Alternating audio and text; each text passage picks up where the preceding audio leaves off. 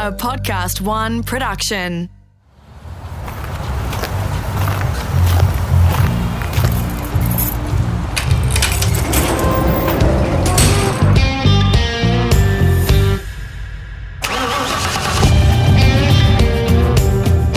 It's Rusty here, getting ready to fire up part two of my chat with TV presenter and broadcaster Bill Woods, who for a long time headed up Channel 10 Motorsport in Australia. He covered all the big events, so if you haven't already heard part one, make sure you check it out. Some great fun and untold stories from that chapter. I began this second instalment by asking him about his long term relationship with a Japanese manufacturer, one that's well known for rallying, but Billy's no rally driver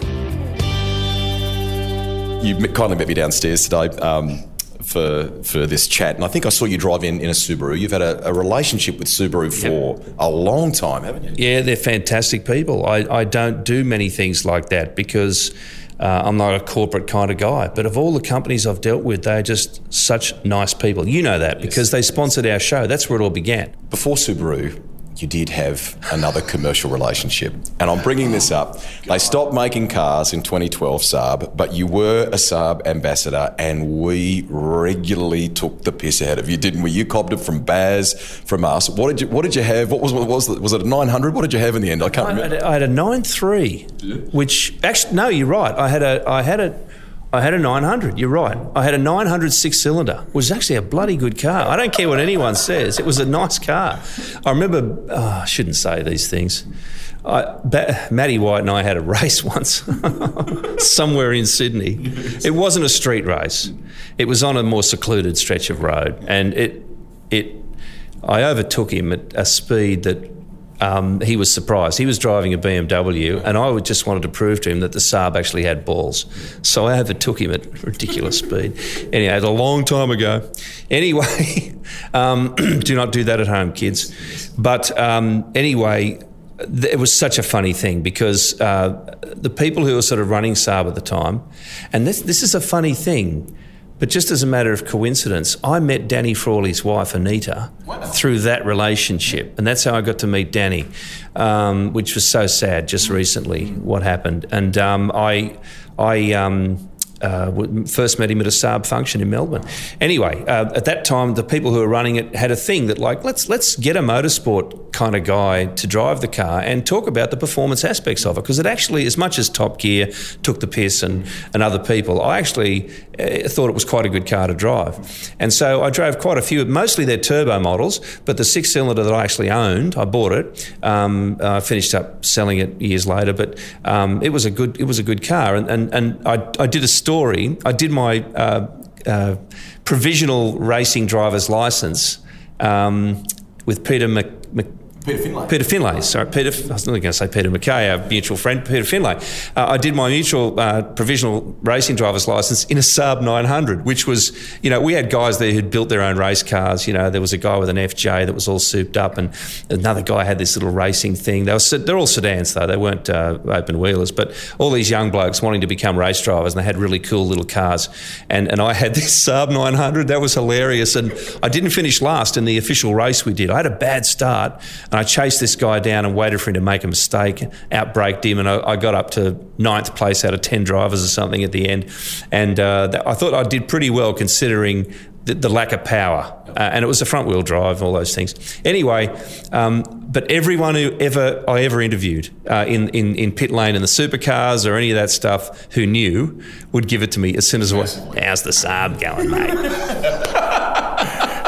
We are proof, both of us, about about commentators, reporters, presenters, maybe not trying to venture off and be racing drivers. It's great for us to experience that side and to try and convey to to the average Aussie, the average viewer, what it's like. Because the pros, the the Setons, Cromptons, Skaifes, whatever, mm. they make it look like child's play. They make it look easy. But you know, you and I get this experience of man, this is this is hard.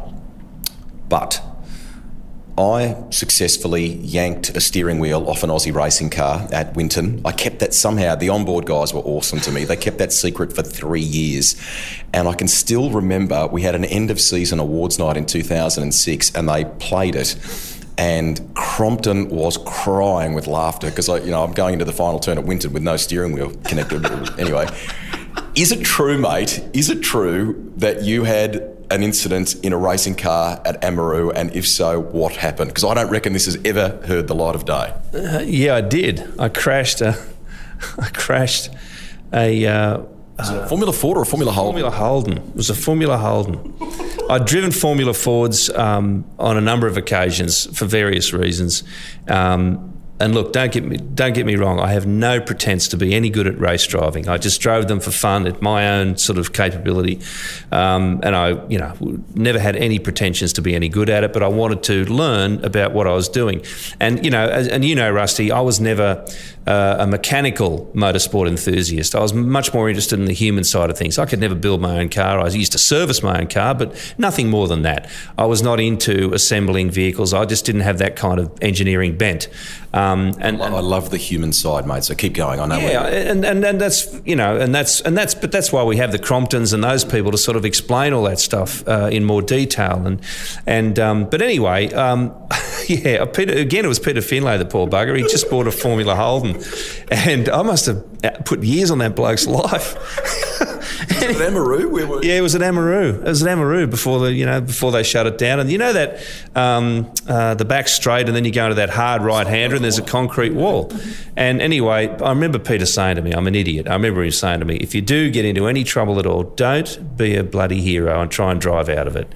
Put the brakes on and just let it all settle down and come to a halt." And it's funny, you know, but I can't remember who it was, but I just I heard one of the Formula One drivers saying that just the other day in, in a So even the top guys are still doing it. Anyway, I, and I come up to this to this the, to the the stop go corner and. Um, I, I, braked quite well and I just got on the gas a little bit early. And this thing, he'd only just bought it. He hadn't really tuned it and it was a little bit sensitive. That's my story and I'm sticking to it. Anyway, it was very powerful and very sensitive. I got on the gas a bit early and I spun it. And, in, and I'm thinking to myself, oh, yeah, I'm really good here. I can just drive out of this. I won't have to just, you know, I'll try and get out of it. Spun it into the wall. And luckily, it wasn't that bad a crash. I mean, um, I eventually, you know, this all happens in a split second. but My brain eventually thought, you idiot, brake. But by, by that time, it was too late. Anyway, I, I crumpled up the nose. I didn't hurt myself or anything. Bit of, you know, bit of a jolt, bit of a scare. But um, anyway. to tell the bosses at work? What'd you do? Yeah, it cost Channel 10 $7,000. How did that conversation go? Uh, with me on my knees pleading.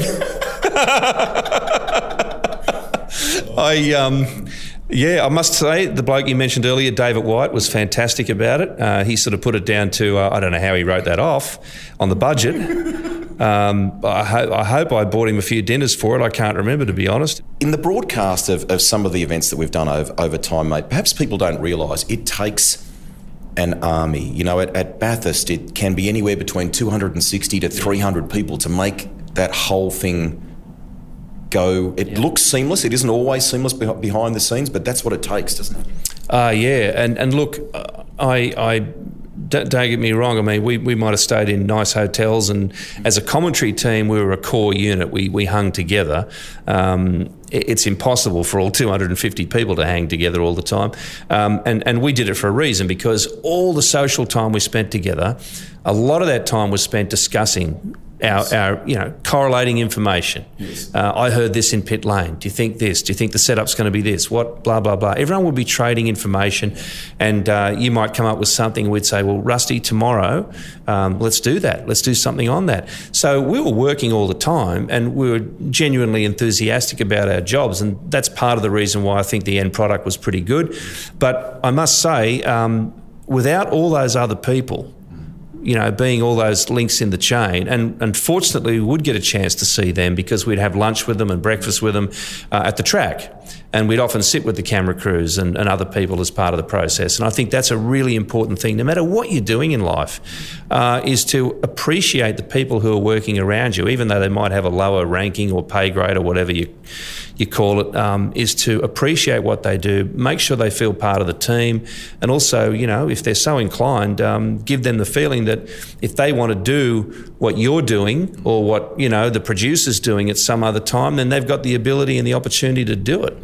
They really were a, a family, mate. It was a, a, yeah. it's a period of my life like you that, that I cherish, and that it's probably an overused word, but there was great kind of um, camaraderie there. And for people listening, there are some people that work behind the scenes that you've perhaps never heard of that are as passionate mm. and properly into it, whether it's bikes or cars, um, that you will ever meet. That they are genuine um, enthusiasts. Along the way, our it's an always evolving game, broadcasting. We're always trying new things, uh, graphics, cameras, whatever it might be to enhance the broadcast. And, and we had, you know, Scotty Young, who's now the um, the head of Formula One for Sky in, in the UK. He was with us, mm. and I can remember him pioneering the Bunnings Forest Stage coverage. The the rally stuff had largely um, been super special orientated, and then they would get various bits of vision from the forest. But a live coverage of a stage in the forest was something pretty pretty groundbreaking. And so you and Baz were there was a hosting position for you and a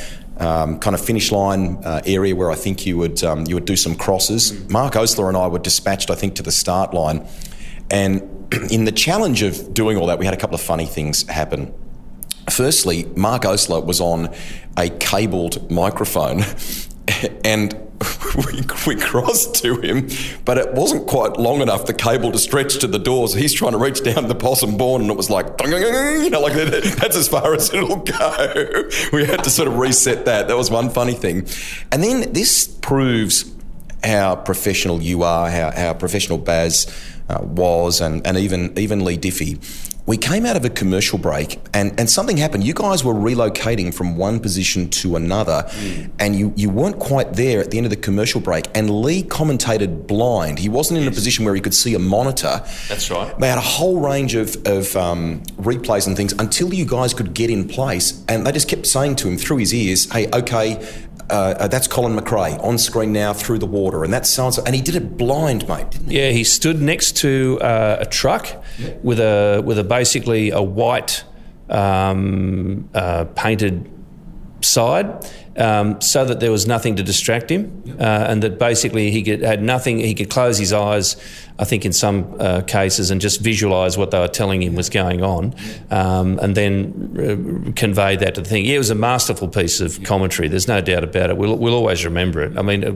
and I felt so for him because we we're scrambling something. Yeah, we were trying to get from one position to another, and it was further away, and the things weren't ready when they were supposed to be. So, yeah, that's some crazy stuff uh, used to go on in those days. You just reminded me. Um, remember the scooter crash up at uh, the, the, Gold Coast? Coast? I didn't know if you wanted to share that. We, we were all staying. Uh, my wife, my now wife, came with me because it was too good to refuse. I think we were staying at the Versace, and we had to ride from the hotel down to where the uh, the park was, directly opposite, kind of where the start finish line at Indy mm. is. And our, our, outside broadcast truck used to be there, and we would ride scooters every day, wouldn't it? Yep, and it was all my own work. Uh, I must admit, much like I'm just glad Peter Finlay didn't lend me the scooter.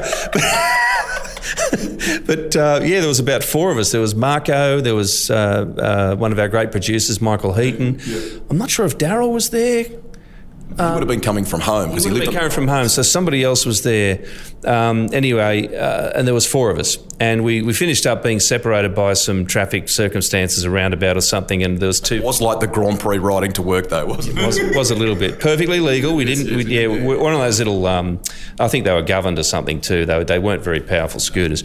Anyway, um, we got separated. So there's two in front and two in the back, and then I got separated from the front three. And I remember that we, we always had trouble merging onto the, the, the I think it's the Gold Coast Highway at that point. Um, and and um, I was actually concentrating on seeing where there was a gap in the traffic so I could veer, uh, turn left and merge.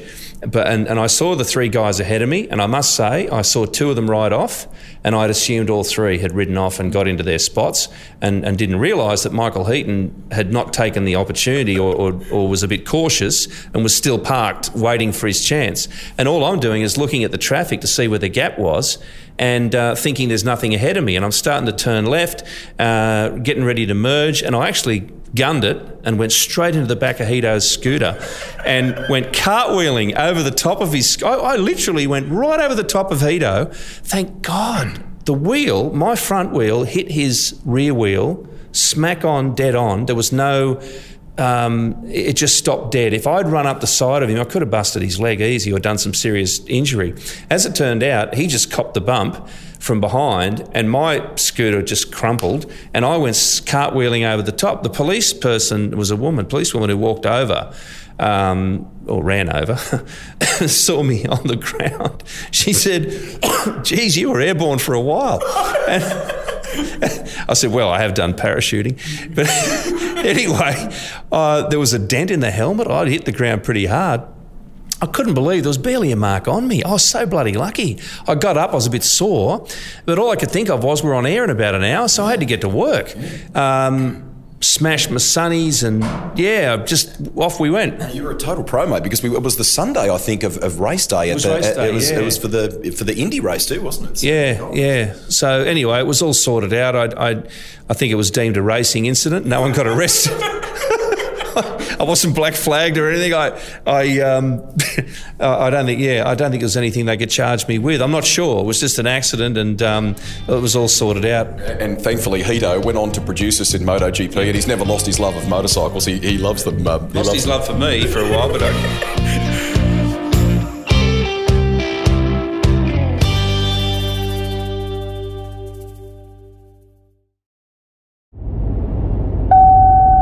The rotary engine was an early type of internal combustion engine in which the crankshaft remained stationary in operation, with the entire crankcase and its attached cylinders rotating around it as a unit.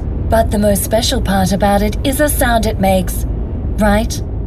You did a book. Um, I should do the, the John Laws, ring the, the bell here, blatant plug, but it's for a good reason, mate. It's for a good reason. You've done a couple of books for that matter.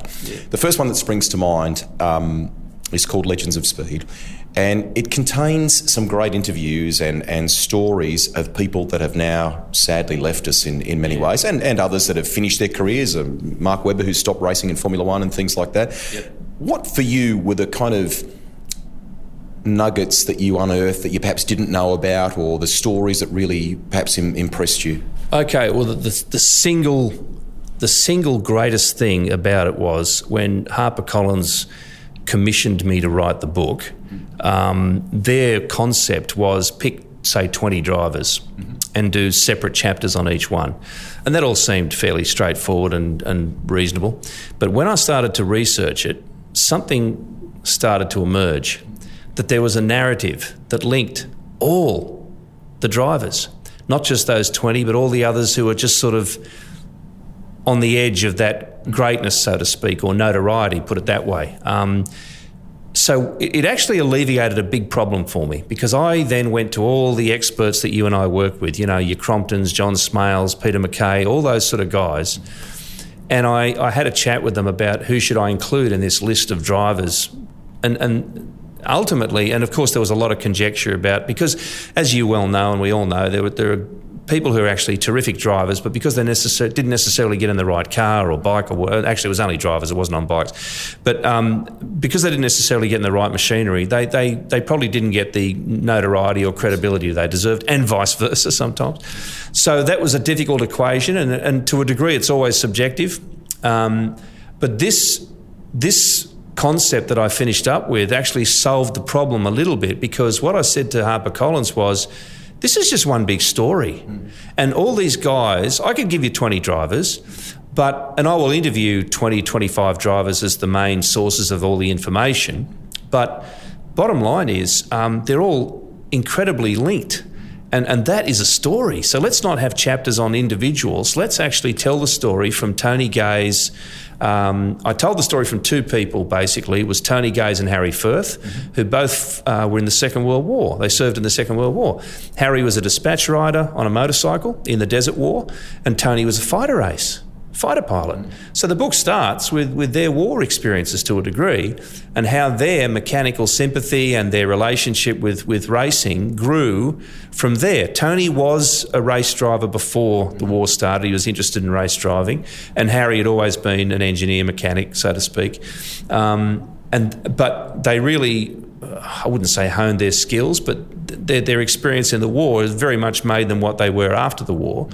And then from those two threads, everybody else is linked. And I'm sure anyone who knows anything about motorsport knows where I'm going with this. You know, Tony Gaze, our first Formula One driver, and he gets to meet Brabham and Gardner and, and, and all the guys from there on. And, and Harry, of course, gets to forge his way through Cortinas and then, of course, through Holden the whole production car side of things, but also, as you know, back in the 60s and 50s, the, the, great drivers were driving all sorts of vehicles. They weren't just driving in Formula One. No one stereotyped anyone in those days.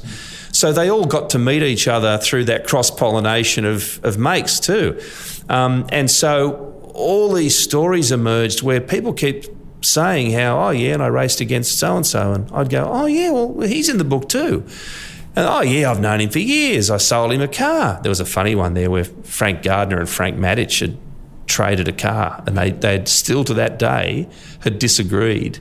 They had a bit of a dispute over it. I can't remember what it was, but one sold a car to the other. And I said to Frank Matich, what, um, what happened? Frank goes, oh, you know, I was a bit upset with Frank. And I go to Frank Gardner and he says the same thing. So in the book, I'm pretty sure in the book I've actually put both sides of the story because no one could agree. Um, it wasn't a major dispute. It was just, you know, these things happen. Um, and, and, but apart from that, there was this beautiful story of how everybody knew each other. And I think even Firth and Brabham had had a connection because there was a Grand Prix held at Albert Park where Harry was doing some, I think he did some work on one of Jack's cars or, or at least was involved in some way, you know. Um, and, and so uh, those two, from those two strands, everybody basically came. It was like the, the roots of a tree. And I just said to the people here, we've got a great story.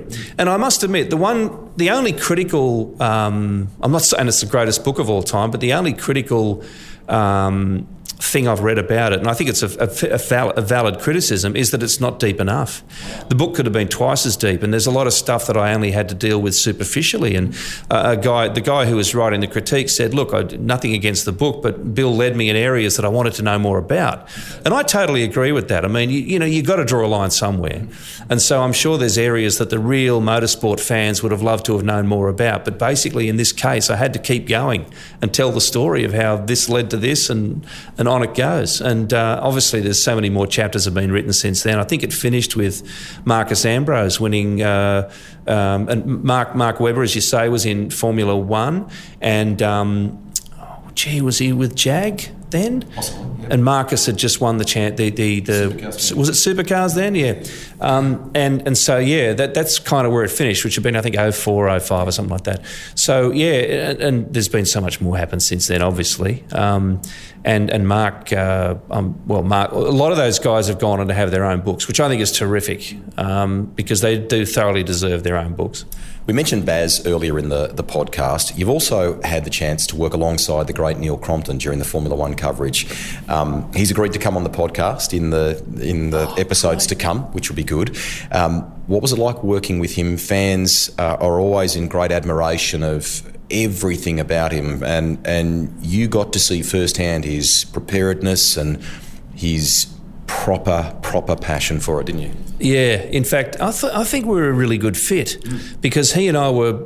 I wouldn't say opposites, but we were very complementary. As I said before, I was more interested in the human element uh, of motor racing, and, and while I'd always make sure that I'd done my homework on, you know, the car preparation, the technology, the development, all those things, I didn't have the depth of understanding um, that that Cromley had. And um, of course, my job too, as you well know, is basically to be the storyteller as well. You know, I'm the presenter, I'm the link between the fans and the experts. I, I don't pretend to be an expert. Um, I might have a lot of knowledge that I've acquired, but I never, I never feel like I, I'm going to say, well, Greg Rust is not a good driver, because that's not my place to say that.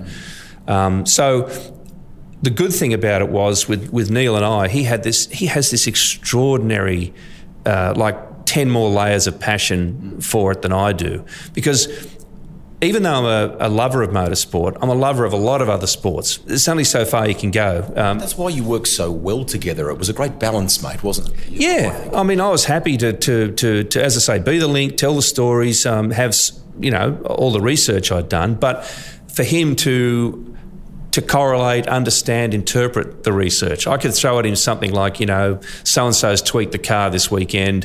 What's going on there, Neil? What's it all about? You know, they've done this, they've adjusted the springs. Why? I could present the facts. Neil could interpret them. And, and you know, look, I, I, I, wouldn't know why. I mean, I'd have a vague idea, you know what I'm saying? And Neil would have, the, he's got this incredible uh, retention uh, of, of, of, of, engineering knowledge as well as all the other stuff. And comes armed with a suitcase of rules and everything that he can put yeah. his hands on, doesn't I, it, the, the, the ability he's got to recall stuff, and I, you know, you and I are pretty proud of how we can recall stuff, but honestly, this guy's next level. And admittedly, it comes from a lifetime of specialising in, in the sport. I mean, if you took Neil and asked him to do a commentary on rugby league, be a different story. But that's why Neil's Neil, and that's why he does what he does. We need people like that to complement the people like me. And, and so, yeah, it, it, it, it never ceased to amaze me. His retention uh, and, and the, his ability in commentary to listen to team radio and still call a race.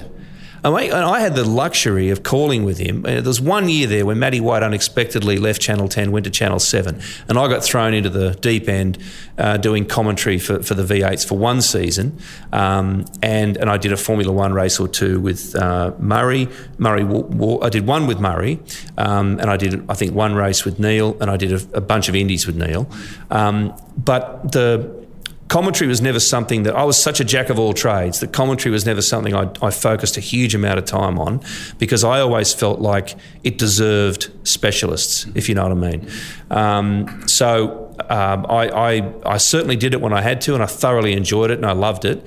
But it was almost like if I was to do it justice over a long period of time, I would have had to sacrifice other aspects of my career. So I was always a bit um, sort of dabbled in it more than anything else. But anyway, Neil was just it just made your job so much easier. Yeah. There wasn't any hole he could dig you out of. You know, like if if if, if you'd sort of uh, were looking at race strategy um, and and you'd made a bad call because you'd neglected to mention they'd fueled up at a certain pit stop or something, and you you'd sort of made a bit of a suggestion. You know, anything like that. I'm thinking of on, on, on off the top of my head, but um, if, if you questioned a strategy or something, Neil will go, well, actually, no, they fueled up there, so they will they will be right for this next stint. Although just little things like that, and I, I never tried to be judgmental, but if, if ever I made um, an error of assumption, put it that way, um, or something like that, or um, or even just set up a scenario like, gee, Neil, this is a fl- what's going on here? He'd steer it the right He'd way. Nail it. Yeah. He'd nail it.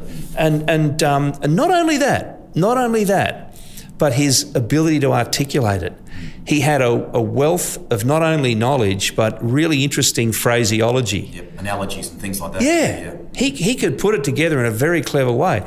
Would your lovely wife, Leanne, would she let you have a resto project, a car of some kind in later life? Is there a car that you would like to have in the garage one day?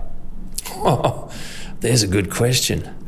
You know what? I've always been the type. I've, i know blokes who've gone and tried to test drive cars at, at with at showrooms and whatnot, yeah. with absolutely no intention of buying them. Um, I couldn't do that. Mm. I can't do it. I'd only drive a car I could afford. Yep. Um, but even then, if I could afford a Porsche or a Ferrari, I am a bit of a Porsche fan. I must admit. Um, I, I, but with a resto, I mean, I, I would probably pick I've got to be really careful here because I must admit, some of the.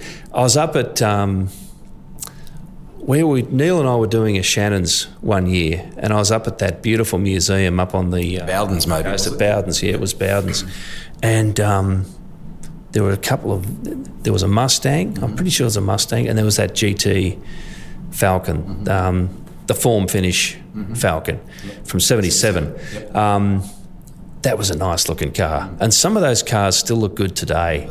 Not many do, but some of them do. I, if I was to do a resto, it might be one of those. I'd hate to betray my roots, so I'd have to throw in a Torana there. Oh no, oh no, I would put a Monaro in ahead of the Torana, even though it hasn't got the racing heritage. Um, I'd, I'd, i think a Monaro. Um, and it was the one that was around around the same time as I was driving my HQ. Uh, it would have been around that time. That would have been maybe the first one. That would be probably to, res- to, to, to keep the faith. Okay. A Monaro, but I must admit, those Fords, those two Fords, would be right up there. All right. Road rule that drives you mad when you're you've Well, a rule or a or, behaviour? or habit. You know. Um, I'm a bit. People might be surprised. I'm, I am. I don't like right lane hoggers, but it's not my biggest beef. What's your biggest beef? My biggest beef is basically aggression and tailgating and lack of manners. That's actually a lot of beefs, isn't it? Really. Um, I think um, lack lack of. Okay, let's combine lack of situational awareness Yep. is which encompasses a few things, but primarily ignorant the ignorance of those around you and other possible things is is I think it embraces a lot of stuff, but I think we see it most often in um, lack of courtesy. In other words, when you let someone in to a line of traffic and they don't wave because they have no bloody idea that you've actually done them a favour. Um, you see the left lane running out. You know there's a car parked up the road. You can see it. This idiot on your left hasn't seen it. You actually start creating a space for them before, before they even know that they need to change lanes. It's it's those things that I try and encourage people as drivers to do all the time. You you would do it more so now, having got your bike license. You've you've even though you originally were a good driver, I'm sure you're even better. Uh, my son said the same thing. He got his bike license. He rode for a couple of years, and he's going to ride again. He had to sell his bike, but he said he he improved as a driver after being a rider. Um, but just that whole situational awareness thing is a massive problem, and it's a combination of uh, ignorance and also um, lack of lack of care and consideration for people around you. I think that's two of the biggest things. And tailgating too is, oh, God, I hate tailgating. I just aggression on the road makes me aggressive. Let's finish with a funny. I'm going to tell a bit of a yarn here because in our in our chat here, reminiscing about Baz going down memory lane, I've remembered a couple of incidents when we were commentating the bikes. So to put you in perspective, listening, we would do some studio calls at Channel 10 in Pyrmont, where, where we were. Baz and Billy would do the 500cc's, and Daryl and I would do the 250s and then 125s. Baz arrived late, or not late, he came in in the, in the cab from the hotel one night and he'd spilt something all over his jeans. And wardrobe, they were awesome there. They said, okay, go down to Billy's uh, dressing room, uh, get a pair of his jeans, you can, you can wear those kind of thing. Well, y- you know, you and I are 80, 90 kilos, whatever. Baz was about 50 ringing wet. So that was no good. Where Daryl and I are commentating the, the 125s or 250s, and we lost it because Baz came springing into view behind us. People watching the coverage would never have seen this, but Daryl and I can see it out of the corner of our eye. He's in Jessica Rowe's denim skirt, prancing through the prancing through the studio, which cracked me up. And the shenanigans did not stop there because he was like this little kid that constantly had to try things, test things, experience anything mechanical or whatever and understand it. So they had a scissor lift in the in the studio, and the, the height of the studio we used to operate in was quite tall. So to get to the lights in the roof was a was a challenge. So Daryl and I are calling, and the next thing we can hear meep meep and he's fired this thing up. He's pulling levers left and right, and the thing is going for the roof. And next thing I hear him say, "Oh, oh, Jesus!" and he's trying to stop it from going through the roof. oh, That's, that's a good point. He, he was he was um, he, he did have a mechanical bent that way. He he was interested in how things worked. He um, yeah he, he was uh, he was always ready to thrash a hire car. That's for sure. We, that that time. Oh, do you remember the time? At Rally Australia, where he got booked for speeding. Yes, I do. I was in the car, and I tell you what, it was so funny because they had this. It, I don't know whether it was training day in the WA police or not, but there was this young copper came up, and Barry's just about talked his way out of this speeding fine. He brought out every trick in the book. It was Rally Australia. We're working for the media. We're presenting WA to the world. So we're doing you a favour. We're paying your wages. He went the full Monty. Anyway, I think he just about got over the line. But then this big beer gutted old cop got out of the car, swaggers up to the to the thing, and basically I thought, oh, we're Gonski now, because he didn't want to have a bar of it. He just wanted to nail Barry's hide. So he wrote the ticket. Anyway, and Baz was furious. So he complained about it all day. And then I think either that night or the next night was the end of our co- coverage and the end of Rally Australia. So I have the usual big presentation night in the centre of Perth, and and Baz is sitting down, and um, who's here from the government then?